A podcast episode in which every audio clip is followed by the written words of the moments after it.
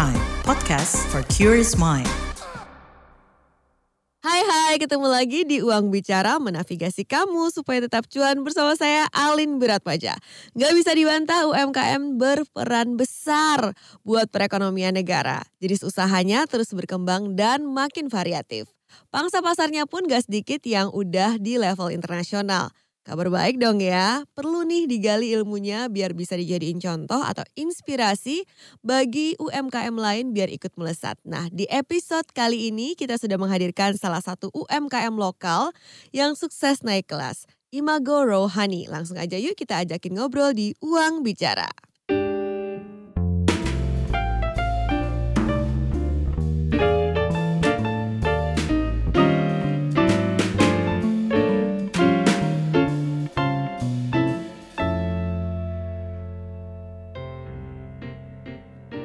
Teman-teman Uang Bicara semuanya. Kali ini kita bakalan ngobrolin untuk bisa kita mendapatkan inspirasi bisnis dari pelaku UMKM yang sudah berhasil naik kelas. Kita saat ini sudah bersama dengan founder Imago Rohani, Bapak Henry. Halo, apa kabar Pak Henry? Halo, apa kabar? Alhamdulillah baik, terima kasih. Iya, saya juga baik. Boleh diceritain nggak kapan mulai merintis Imago Rohani ini dan inspirasinya dari mana kayak gitu? Jadi Imago Rohani ini berdiri pada tahun 2019.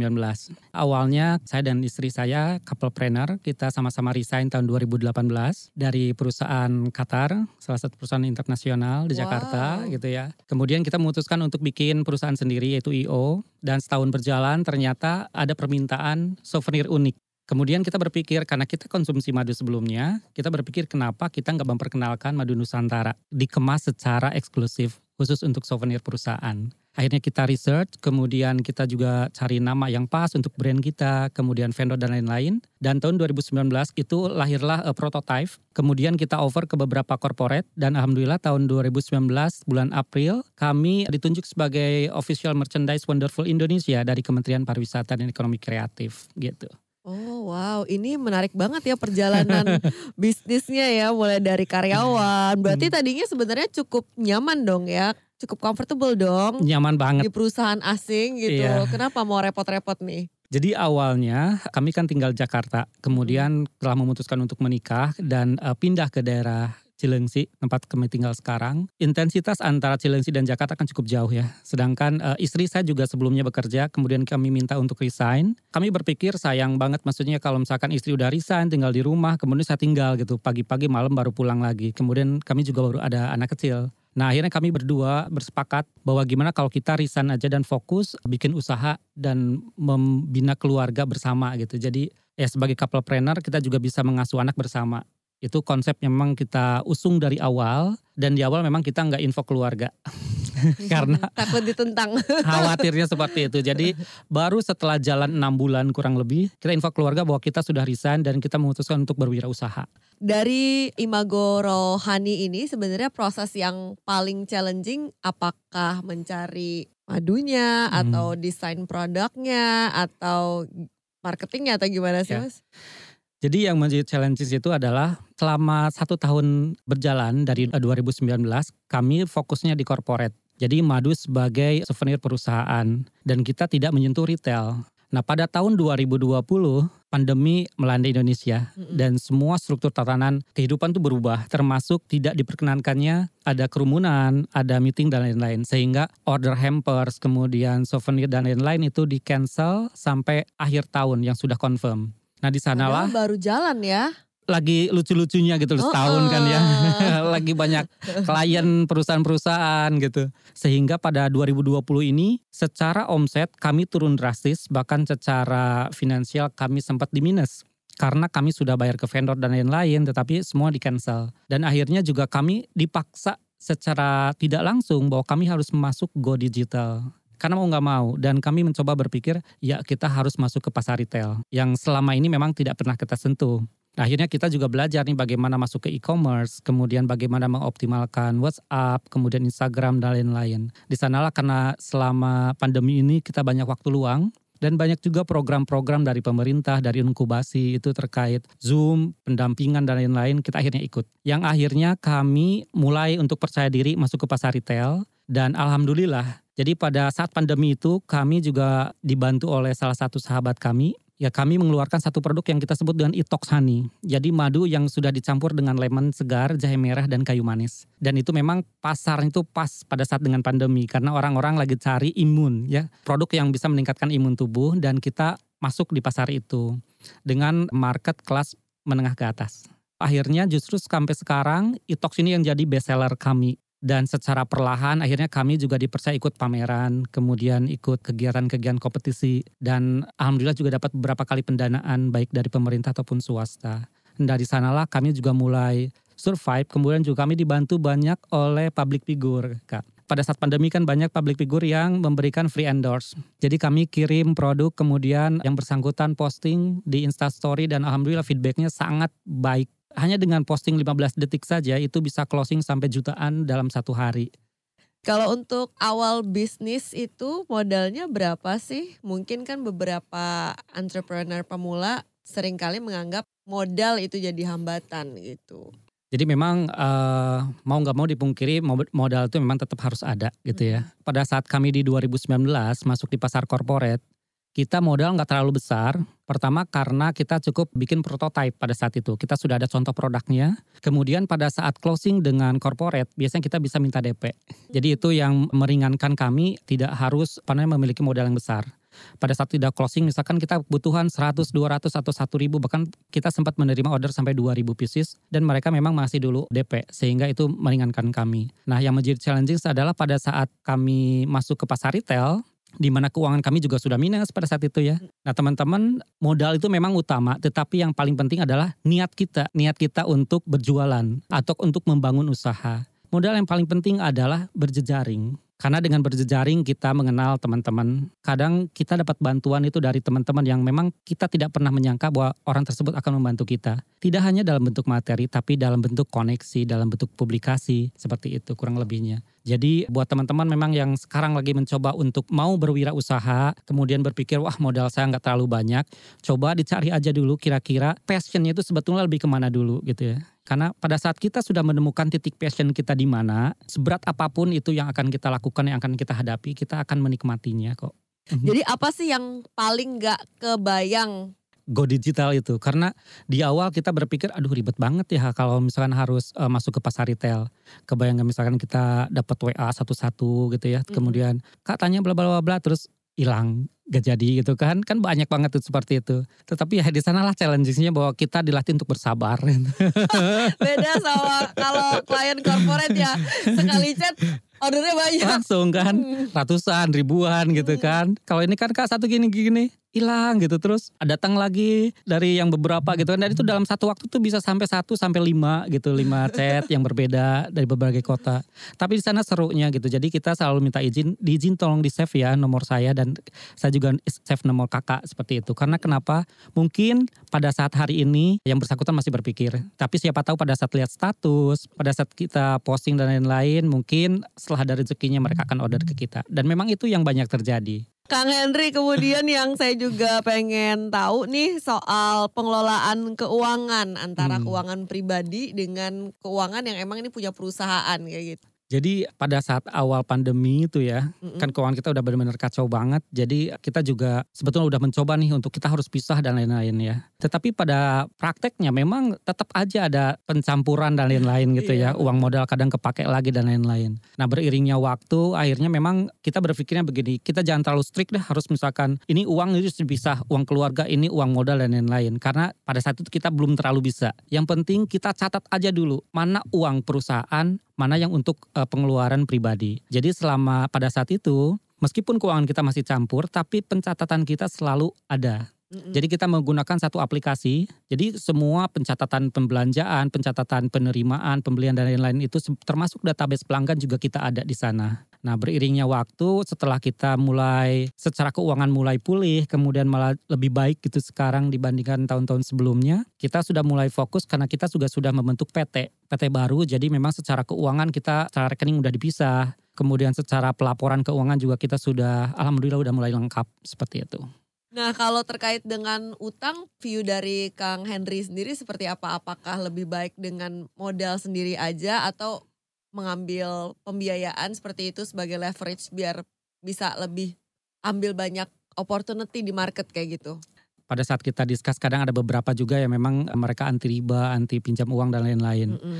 Nah kalau bagi kami selama memang kami sudah ada uh, project yang memang sudah kami lihat gitu ya dan kami memerlukan modal tidak menutup kemungkinan bahwa kami harus mengambil karena untuk meningkatkan atau untuk scale up bisnis mau nggak mau kita perlu modal tambahan di luar dari memang cash flow yang sudah ada sekarang seperti itu yang memang yang harus diperhatikan itu banyak banget kan ya tawaran-tawaran yang menggiurkan gitu. Mm-mm. Terkadang memang kita berpikir ah kita pengen cepat expand bisnis dan lain-lain. Tetapi tanpa kita sadari bahwa sebetulnya kita belum siap. Nah itu yang harus kita uh, pahami bahwa kita juga harus melihat ke internal diri kita, Hmm. internal bisnis kita. Apakah kita sudah siap untuk leverage, untuk scale up? Scale upnya di bidang apa nih? Misalkan apakah kita akan membuka cabang ataukah kita akan membuat produk baru? Apakah akan meningkatkan di di marketingnya, di promosi dan lain-lainnya? Seberapa besar dampaknya itu yang harus kita hitung. Nah pada saat kita menerima offering misalkan pinjaman dan lain-lain baik itu berupa kur yang 6%, 3% ataupun yang 0%, apalagi misalkan yang sifatnya konsumtif yang 12% dan lain-lain. Itu yang harus kita cermat seberapa besar sih urgensinya buat kebutuhan bisnis kita. Jangan sampai pada saat kita meminjam karena kita belum punya proyeksi yang pas akhirnya kepake untuk konsumsi. At the end-nya jadi bisnis kita malah yang menjadi membayarkan hutang-hutang untuk kebutuhan konsumtif kita seperti itu. Itu yang harus kita hindari. Kalau imago rohani sendiri seperti apa teknik eh, storytelling yang diaplikasikan? Nah, kita kebetulan juga mengusung program SDGs terutama di pemberdayaan masyarakat atau komunitas, kemudian juga di penggunaan bahan yang ramah lingkungan. Sehingga kita berkolaborasi dengan petani lokal, salah satunya ada di Gunung Gede Pangrango, Bogor, kemudian ada di Garut dan di Jawa Tengah. Nah ini kita konsepnya macam-macam. Jadi untuk mengamankan stok kita biasanya sedikit investasi di mereka, kemudian pembibitan dan lain-lain sehingga pada saat nanti panen itu stoknya akan kita ambil seperti itu. Karena kalau tidak seperti itu biasanya pada saat musim-musim tertentu lagi rame itu rebutan dan memang kita mau nggak mau juga nggak bisa mengeblame ke petani dan lain-lain kalau memang kita belum siap untuk mengambil ya mungkin mereka juga kan stok harus keluar seperti itu.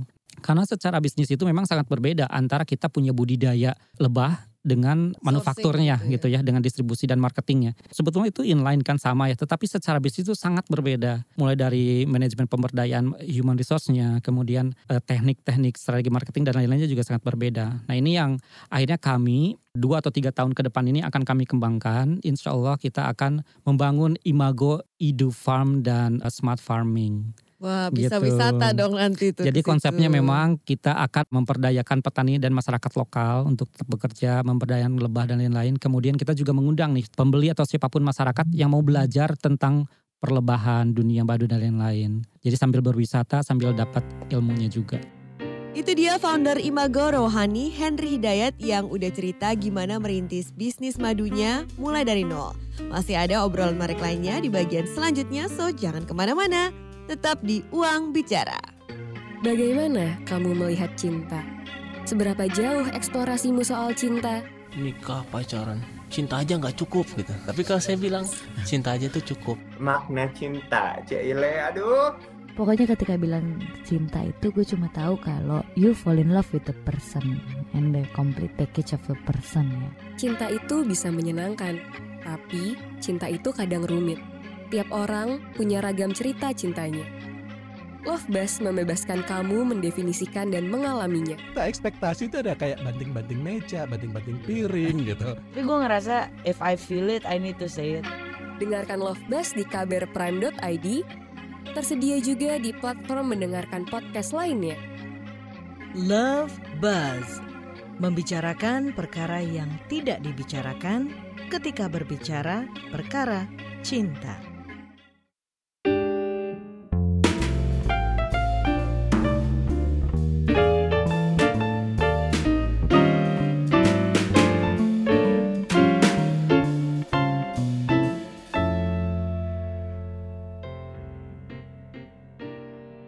Mendengarkan Uang Bicara menavigasi kamu supaya tetap cuan bersama saya Alin Wiratmaja. Di episode kali ini kita sedang ngobrolin inspirasi bisnis UMKM bareng founder Imago Rohani, Henry Hidayat. Kita lanjut lagi yuk. Kang Henry kita mau tahu dong kalau sekarang kan udah endemi nih. Nah Hmm. kalau dari sisi penjualan, proporsi retail dengan korporasinya sekarang seperti apa? Pada saat pandemi itu kan kurang lebih mungkin boleh dibilang hampir 0% ya untuk corporate. Jadi semua totally memang betul-betul retail. Nah sekarang kita udah mulai masuk lagi alhamdulillah ke pasar corporate. Jadi kita udah mulai pesanan dari institusi, dari pemerintahan, BUMN, termasuk perusahaan-perusahaan swasta. Jadi kita memang kemasnya itu madu itu sebagai souvenir, sebagai goodie bag. Kalau misalnya mereka ada meeting, ya kita konsepnya co-branding. Jadi di label kemasan Imago ini kita bisa pasang logo perusahaan. Jadi sebagai identitas lah pada saat memberikan ke pelanggannya perusahaan tersebut. Kemudian kita juga create uh, custom hampers. Tidak hanya untuk edisi tertentu seperti Natal, Lebaran, tapi juga untuk periode-periode kapan pun kita bisa custom. Jadi misalkan perusahaan perlu custom hampers dengan budget sekian, bentuknya seperti ini dan lain-lain itu kita akomodir. Dan alhamdulillah selama ini memang secara market kita udah hampir 50-50 antara corporate dan retail. Nah kalau dari Imago Rohani ini kan termasuk dalam UKM jagoan boleh diceritain Pak gimana sih bisa menjadi bagian dari ukmindonesia.id? Nah ini juga bagian paling penting dalam perjalanan Imago ya karena Hmm. UKM jagoan ini juga menjadi support sistemnya Imago. Jadi pada saat kami di titik membangun lagi ya rebranding dari pasar retail, kemudian tiba-tiba ada kurasi waktu itu dari UKM Indonesia untuk masuk ke grupnya mereka. Kemudian kita ikut kurasi dan alhamdulillah waktu itu lolos di UKM Go Digital. Jadi ada dua grup, ada UKM Go Digital dan Go Global dan kita masuk di dua-duanya alhamdulillah. Jadi berkat publikasi dari UKM Indonesia juga karena mereka juga mempublikasikan di media sosialnya, kemudian ada beberapa pelatihan, pendampingan termasuk juga pameran yang bekerja sama dengan beberapa partnernya UKM Indonesia ini seperti WhatsApp. Jadi kita sempat ada pameran WhatsApp yang dikunjungi langsung oleh VP-nya WhatsApp dari Amerika. Kemudian kita juga baru kemarin melakukan WhatsApp Summit. Baru-baru aja kan acaranya ya. WhatsApp Summit juga baru kemarin nih. Heeh. Heeh.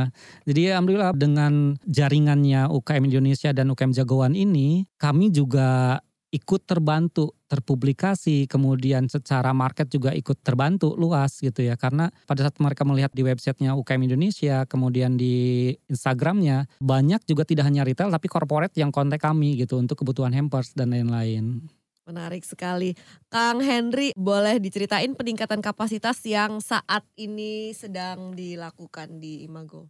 Jadi tahun 2022 kemarin ini memang kami udah mulai untuk kita coba untuk masuk ke pasar ekspor. Sebelum masuk ke pasar ekspor kita harus belajar dulu nih gitu ya. Dan alhamdulillah pada 2022 kemarin ini kami masuk di ekspor coaching programnya dari Kementerian Perdagangan. Jadi pendampingan program ekspor selama satu tahun. Dan dari sana kita belajar mengenai ekspor, bagaimana mencari bayar, termasuk business matching live langsung dengan si calon bayar dari beberapa negara. Dan dari program itulah akhirnya kita termotivasi dan beberapa juga dapat eh, prospek bayar yang sampai saat ini sedang kita proses. Jadi secara kapasitas produksi, alhamdulillah kita saat ini sudah menggunakan mesin. Jadi untuk proses produksinya, kemudian secara SDM juga kita alhamdulillah menambah dari tahun-tahun sebelumnya karena memang target tahun 2023 dan 2024 ini kita juga mulai akan masuk di pasar ekspor. Dan akhir Juli ini juga kami akan berangkat ke Makau untuk pameran branded product fair di Makau gitu. Wah, menarik sekali. Jadi kalau sekarang udah bisa produksi berapa banyak kalau boleh di disclose di sini? Kita setiap bulan bisa produksi sampai 3.000 sampai 4.000 jar Hmm. per bulan. Kemudian untuk beberapa bulan kemudian atau di akhir tahun ini kita targetnya bisa sampai 10.000 jar per bulan. Kalau misalkan memang kita nanti closing yang saat ini sedang proses untuk ekspor, kita ekspektasinya di akhir tahun ini kita sudah harus bisa 10.000 jar per bulan untuk kapasitas produksi. Jadi mungkin kurang lebih naik 100%. tiga tiga kali lipat kayaknya ya dua sampai tiga kali lipat Mm-mm. lah. Boleh diceritain nggak tantangan pada saat awal merintis bisnis Hmm. sampai kayak di level kayak sekarang harus scaling up tadi Hmm. sekaligus juga scaling deep katanya. Tantangan yang paling besar itu sebetulnya kan dari diri kita sendiri nih. Mm-mm. Saya sebagai ex karyawan, kalau memang kita secara mental nggak siap, banyak yang ya kurang lebih semacam menyinyir gitu ya. Lu jualan, karena pada saat itu jualan atau kayak usaha itu sesuatu yang nggak terlalu keren gitu ya dianggapnya jualan gitu. madu digituin gitu ya. kan. Banyak banget jadi kayak eh, oh emang kenapa? Jadi kan memang mau nggak mau apalagi pada saat di awal tuh kan kita posting dan lain-lain gitu ya. Memang saya nggak pernah yang hard selling gitu ya. Maksudnya yang memaksa jual karena itu bukan gaya berjualan kami. Jadi memang cara-cara penjualan kami lebih ke soft selling jadi memberikan edukasi dan lain-lain untuk produk ini bisa didapat di website atau di Instagram dan lain-lain. Tetapi ya itu komen-komen yang paling di awal cukup struggle buat kita itu adalah komen-komen orang-orang terdekat. Bahkan sampai kayak udah lu kerja lagi gitu dar- daripada ngapain lu jualan-jualan kayak gitu seperti itu kan. Terus emang lu udah nggak laku lagi untuk kerja seperti itu. Karena memang niat kita di awal adalah memang mau berusaha bukan karena kita kena layoff atau apa pun karena terpaksa harus berusaha. Tujuan kita berusaha ini adalah kita pengen dekat dengan keluarga, dengan anak gitu ya. Kita sebagai couple planner kita ingin ngebangun keluarga bareng-bareng gitu ya. Mm-mm. Jadi sambil berjualan ya sambil bangun bareng-bareng bersama gitu. Balancing antara kerjaan, antara usaha dengan juga kita mendampingi keluarga gitu. Jadi setiap ada kemungkinan kegiatan yang lain pun saya usahakan anak saya yang kecil tuh selalu saya ajak. Jadi mereka paham oh gini loh kerjaan orang tuanya dan lain-lain seperti itu.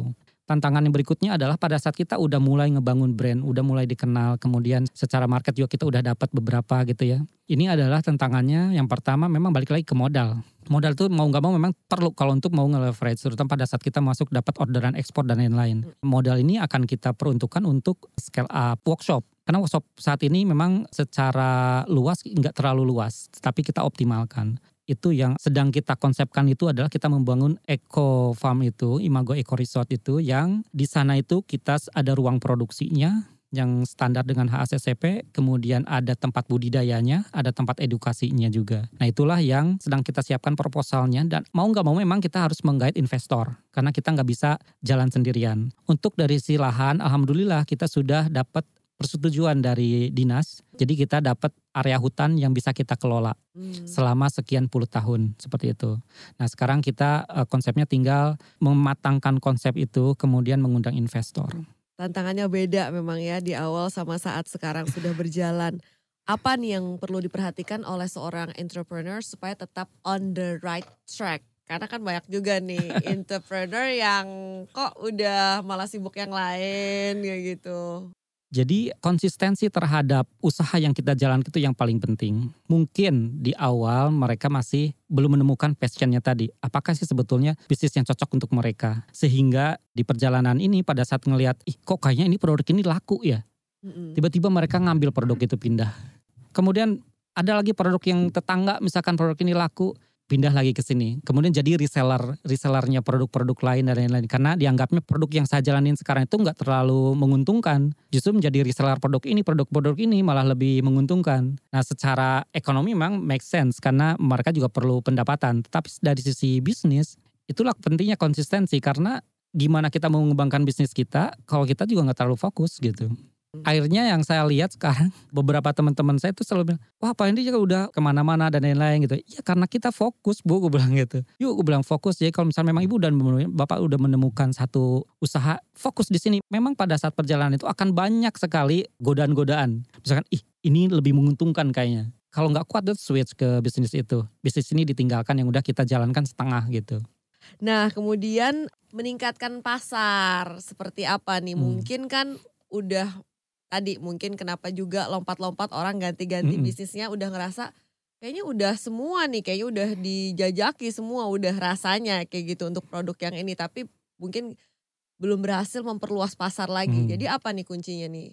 Jadi sebetulnya ya kalau untuk bagaimana kita memperluas pasar dan lain-lain itu kita juga sebetulnya nggak harus berpikir bahwa kita nggak bisa masuk ke semua pasar gitu ya. Mm-mm. Yang kami perhatikan banyak teman-teman itu semacam kayak euforia di awal gitu. Jadi kalau misalnya lagi ada kurasi masuk ke minimarket, supermarket dan lain-lain, semangat gitu ya Mm-mm. ikut sini tanpa memperhatikan kapasitas modal dan kapasitas produksi.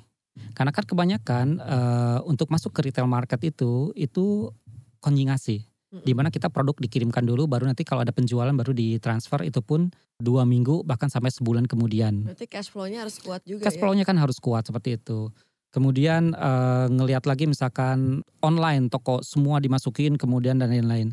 Sebetulnya kalau yang kami perhatikan bahwa memang banyak sekali mentor-mentor gitu yang selalu mengarahkan ayo perbanyak di toko-toko retail dan lain-lain. Kita sebetulnya harus ngelihat juga sebetulnya bisnis kita itu cocoknya di mana gitu. Mm-mm. Jadi nggak semua retail market harus kita masukin karena kita harus melihat kapasitas kita juga. Makanya kami meskipun ada banyak tawaran masuk, oh, tolong masukin dong ke sini ke sini ke sini gitu ya. Untuk saat ini kami memang membatasi masuk di modern market. Jadi Hmm. kami saat ini hanya tersedia di salah satu modern market premium di SCBD.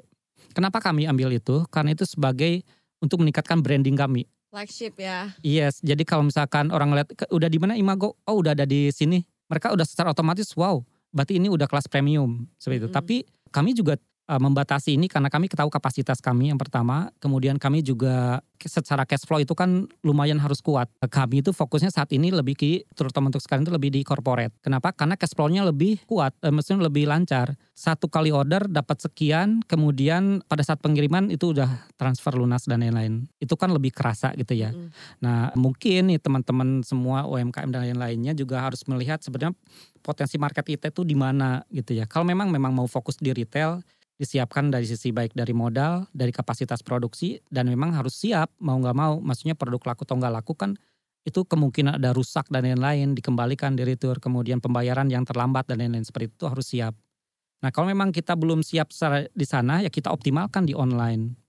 Online boleh misalkan kita cocoknya juga nggak semua harus di e-commerce. Kan e-commerce ada beberapa ya. Ada si orange ada si hijau dan lain-lain ada si biru boleh kita masukin sana tapi kita fokus di satu. Jadi biar kita juga pada saat mau promote dan lain-lain itu kita ke handle gitu. Karena yang saya lihat sekarang itu masuk di semua terus udah aja dibiarin gitu. Kay- kayak menganggap semua itu akan datang dengan sendirinya organik. Ya mungkin kalau memang rezekinya pas ada yang melihat gitu ya. Tetapi kan pada saat kita punya satu akun itu harus kita manage gitu. Betul-betul apakah ini tuh sebenarnya worth it gak sih kita berada di sini terus seperti itu? Seberapa besar sih menghasilkan setiap bulannya nah kalau misalkan memang kita udah udah bisa fokus nih di satu aja misalkan ambil satu ini kita mau target di sini dan penjualan kita mau berapa oke kita alokasikannya iklannya berapa gitu kan mau nggak mau sih kalau memang mau meningkatkan traffic kita harus ngiklan gitu organik memang bagus tetapi akan lama seperti itu Mm-mm. jadi ya kembali lagi bahwa kita harus melihat kapasitas kita Betul, harus selektif juga ya Iya. mau bergerak ke mana. Kang Henry boleh kasih Mm. pesan-pesan dong untuk para pelaku UMKM? Siap. Jadi ini saya ada dua pesan nih. Yang pertama buat Hmm. teman-teman yang masih bekerja dan pengen berusaha. Karena banyak banget juga.